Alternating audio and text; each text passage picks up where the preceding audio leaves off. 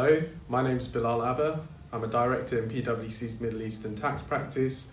I lead our information reporting business across the Middle East to support a wide range of businesses, many of those in the financial services sector, banks, asset managers, and insurers on a wide range of tax matters. Thank you, Bilal. Uh, my name is Peter Maybury. Um, I'm a partner leading our financial services uh, uh, tax practice uh, across the region here in the Middle East. And I'd like to say a warm welcome to our Spotlight on Financial Services tax series. I, in my entire career, have never seen such a rapid change in the tax environment, and particularly the tax environment for financial services um, institutions and groups. Um, so, what we're going to try to do um, is pick a couple of different topics um, and talk you through what we think are the really important issues from the perspective of Middle East based businesses here in our region and specifically um, how they apply to the financial services sector.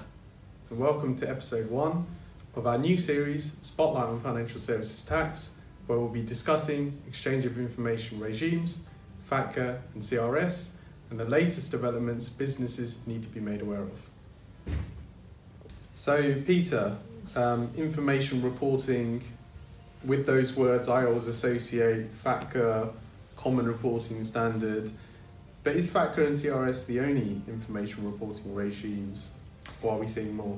Well, um, uh, as, as in your intro, Bilal, as probably the clue was there, um, uh, there's a lot more to information reporting than just um, FATCA and CRS. And if you've seen our earlier um, uh, discussion uh, on that, that's got a bit more on FATCA CRS.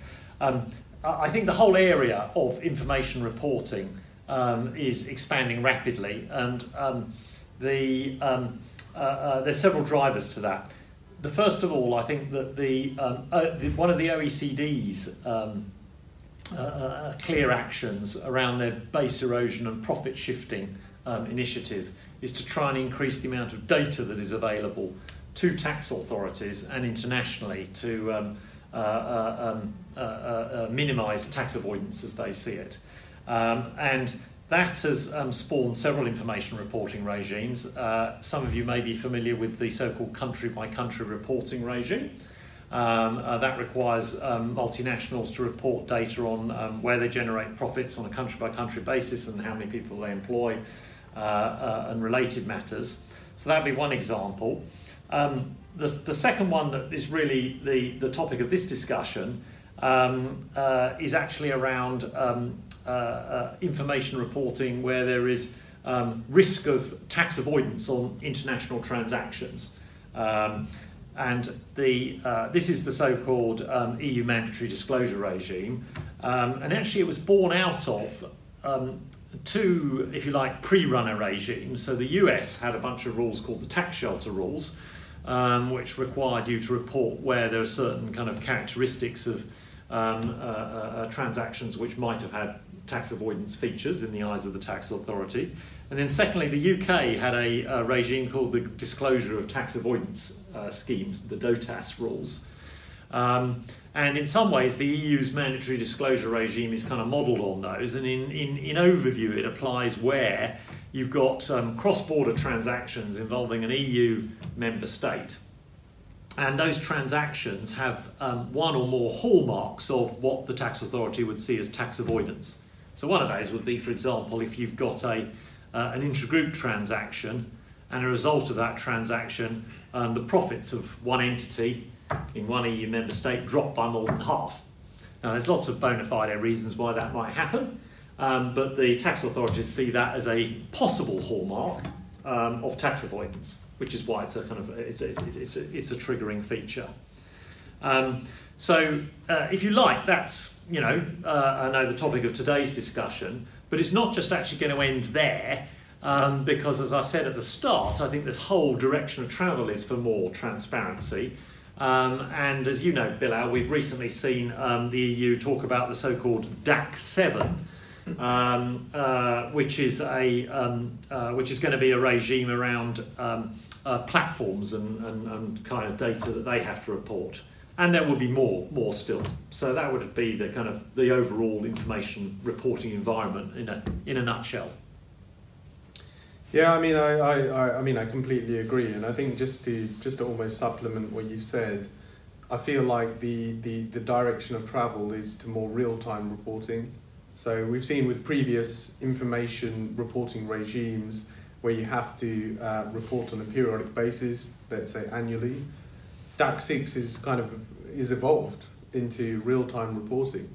So the dynamics of the regime require businesses to continually monitor uh, transactions, monitor their reporting position, uh, but also continuously report that. I mean, once once the regime is fully live, um, DAC six is going to require uh, reporting within thirty days of reportable transactions being identified. So it's all this sort of movement into more disclosure uh, to tax authorities, and it's uh, it's it's another one of those regimes which supplements tax authorities in in in, in let's say uh, defending their tax base.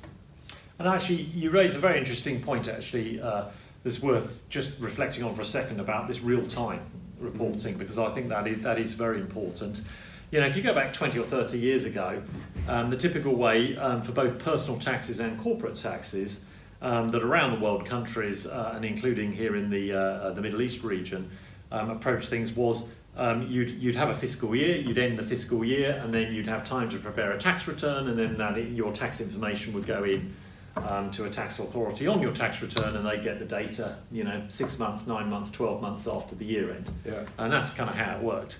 And as you say, this whole we're moving to a situation where arguably we could be in a position where in let's say 10 years time tax authorities would expect to have all the data today um, about what is you know happening economically amongst um, taxpayers and the tax base um, without any kind of delay or even in advance. Uh, and that actually is partly what the EU mandatory disclosure regime is. Before you've even implemented the transaction the tax authority will have kind of visibility on it. So I, I think that's a, a, a, very important dynamic that you've um, fleshed out. Maybe, um, maybe then let's get to, you know, obviously we're here in the Middle East and um, uh, businesses here in the Middle East might be saying to themselves and listeners and viewers, um, why um, should we care here in the Middle East um, about this EU mandatory disclosure regime since we're not in the EU? Why, why, why is it of relevance to us? Yeah, great question, Peter, and, and, and a lot of people are asking asking the same question. Um, so you're absolutely right. It's an EU piece of legislation which has currently been implemented into mostly the EU member states. So all the EU member states have adopted DAC 6, but also a number of additional jurisdictions have. One of those is Mexico. That's what the current state is today. Now, why does it affect Middle Eastern businesses? If you are a Middle Eastern business, you operate in the EU, you have a branch, a subsidiary, a taxable presence in the EU, you immediately come into the scope of DAC 6. And perhaps we haven't mentioned yet, the, the, the, the directive um, actually was technically in force from the 25th of June 2018, which is now over two years ago. And the, the, the DAC 6 actually went live on the 1st of July 2020. So that was the go live date. And at that point, all of the EU member states had implemented domestic law for DAC 6, and essentially uh, that paved the way for businesses being able to report under the regime. So if you're a Middle Eastern business, um, you have a branch, you have a subsidiary, you have a taxable presence in the EU, DAC 6 is absolutely relevant to you. And how it's relevant is you need to consider the transactions you do within the EU, so between two EU member states, or the transactions you do uh, with the, within the EU and outside of the EU. So we're sitting now in, in, in, in the United Arab Emirates. If there was a business here that had a branch in, let's take the UK, that business would need to consider the cross border transactions it enters into uh, with its UK branch. And that could be financing, um, it could be uh, transfers of shares, uh, etc. The, the, the, the, there are essentially hallmarks or characteristics of the transaction that need to be met to enable reporting. But I think the point is, is that if you do have something in the EU, you operate within the EU, you have some form of cross-border business, and most businesses will. Um, just by the nature of how the world works today, you need to make an assessment under DAC 6 to see and assess whether you have a reporting obligation or not, then to design uh, appropriate uh, processes and infrastructure to allow capturing those uh, and reporting those. And I think I think the other thing is is is also there's an important piece around governance as well. Uh, businesses will need to implement governance uh, policies and procedures uh, to be able to demonstrate their approach to DAC six, uh, their decision making uh, under the legislation, uh, and also their their reporting standpoint. should a tax authority request that information, which is something which is very likely given the direction of travel uh, for many of these regimes. And Bill, I can actually, uh, just to sort of um, uh, uh, uh, add a piece to what, what, what you're saying there. I mean, you and I obviously both work a lot with financial services groups, financial institutions, including you know banks and uh, within that. And um, one of the key things about this disclosure regime, I think, is that there's two categories of, if you like, reporting groups. So there's first of all um, promoters, um, uh, and um, promoters essentially are kind of people who help who help other people um, uh, do international transactions, and so yeah, I would certainly include people like um, PwC um, and, and, and, and you know tax advisory firms, and we, we if we give advice on a transaction, then we could fall into that definition, um, and then need to um, uh, make disclosures about those transactions that our clients and other people are doing. Yeah. But equally, um, uh, uh, in a similar way, the same could be true of banks um, who facilitate um, uh, transactions for their clients. Uh, and so I think banks um, in particular have a kind of special obligation, along with other promoters um, uh, and intermediaries. And actually, I think the word is, uh, if I use the correct terminology, intermediary is, the, is, right. is, actually the right term. Um, uh, uh, if you are an intermediary, you need to basically report on transactions you are intermediating for others. So, so banks need to pay very special attention to this. Um, and then the second category is um, uh, taxpayers themselves, and the rules apply to taxpayers themselves. Now, taxpayers themselves don't have to make disclosures if some other intermediary has done it for them. But there may be many reasons why, um, you know, not least if you've just done some in-house um, uh, transactions without seeking external advice. Um, that that would put you into the um, you know the kind of uh, taxpayer category, and you need to you need to make that assessment. Yeah, I think just to add to that, so I think I think banks is, is a great example, and banks, like you said, have, have, have to consider their own transactions and also the transactions they into, enter into on behalf of their clients. I would say another kind of let's say category is also wealth and asset managers. I mean, by by by virtue of funds and how they operate, they are essentially intermediaries in their own right. So if you're a wealth and asset manager and you have a fund um, you need to be able to uh, uh, demonstrate DAC 6 compliance, particularly where you have cross border transactions, where you have investors and you're making investments into other countries, you have operations in other countries, etc., uh, particularly in the EU. So I think the wealth and asset management category is sometimes overlooked. Slip, overlooked slightly. I think that's that's the right word. Um, but but particular attention does need to be paid to that kind of category of, of business. And um, just one, uh, uh, we, we, we're probably going to need to finish up shortly, uh, Bilal, but the, uh, if um, uh, we often get people, people say to me, well, you know, there's only a limited number of transactions that we've actually got with the EU. Um, and also, those transactions are very vanilla. There's nothing um, yeah. you know, un- unduly complex. You know, what what in, in that situation, um, you know, uh, uh, what should um, uh, uh, um, you know wealth wealth and asset managers or, or, banks or for that matter any other taxpayer um, actually do? Do they need to do anything? Yeah, look, I mean, it's uh, and, and many businesses, as you rightly said, may not have a reporting obligation in the end. You may not have anything to report, um, but the point is there needs to be an exercise to assess whether you fall into the, the, the, the regime, only because the hallmarks are so broad uh, there's there's some hallmarks which bring main tax benefits, but there's also some which doesn't, uh, such as transfer pricing, yep. CRS reporting, etc. Um, so what I would suggest to businesses is perform an impact assessment, do that impact assessment, assess your group, assess the cross-border transactions within your group, and if you have transactions um, that are, are, regular, that are repetitive, uh, give yourself some extra assurances that those don't fall within the hallmarks, have that documented, and, and keep that.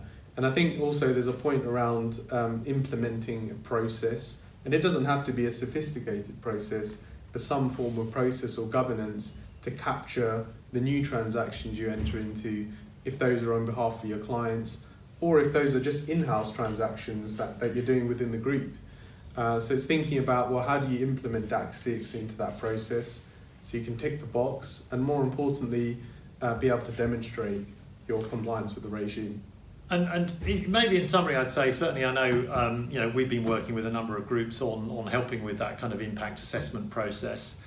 Um, uh, so I think I definitely think the one takeaway I'd say to people is you know you know one does need to do some form of impact assessment exercise. And uh, just to re-emphasise another point you brought out, Bilal, which I think is super important, and that is um, as is the way with a lot of tax law at the moment, you've got to have contemporaneous evidence to support the fact um, that you've analysed a situation. And even if the answer is nothing to declare or no return to be made, you need that evidence to show that you've right. considered it and so on. Uh, uh, and certainly, I'm seeing quite a lot of that. We've seen examples of that where um, uh, just doing that exercise then gives you the comfort that you've then got the, uh, the documentation you need to support when tax authorities come to ask um, that it's been um, proper diligence has been applied to the position, even if the answer is nil return. Absolutely, and I mean, look, ta- tax authorities uh, have invested um, um huge sums of money in technology, in infrastructure, in portals. It's extremely easy for them now to raise assessments, assess taxpayers, uh, investigate around reporting for these regimes. So perhaps uh, a number of years ago, that would have been a difficult task. Very, very recently, tax authorities have been investing uh, huge amounts of, of money and resource behind uh, their, their, their kind of their setup and their, their resource uh, resources and their technology, and that allows them uh, to be in that position uh, where they can assess taxpayers at relatively low cost. So, uh, so that's what we're seeing a lot of behaviour of, of taxpayers being uh, a lot more proactive uh, I think, in doing assessments, uh, and also a lot more aware of what how their taxpayers are are complying with the regulation. Very good. So I think we'd summarise by saying a, look at your governance and then um, put in place an infrastructure to um, make those assessments um, um and get them in before 31st of December, which is actually when the kind of the first actual live reporting starts. So um, something coming up very soon.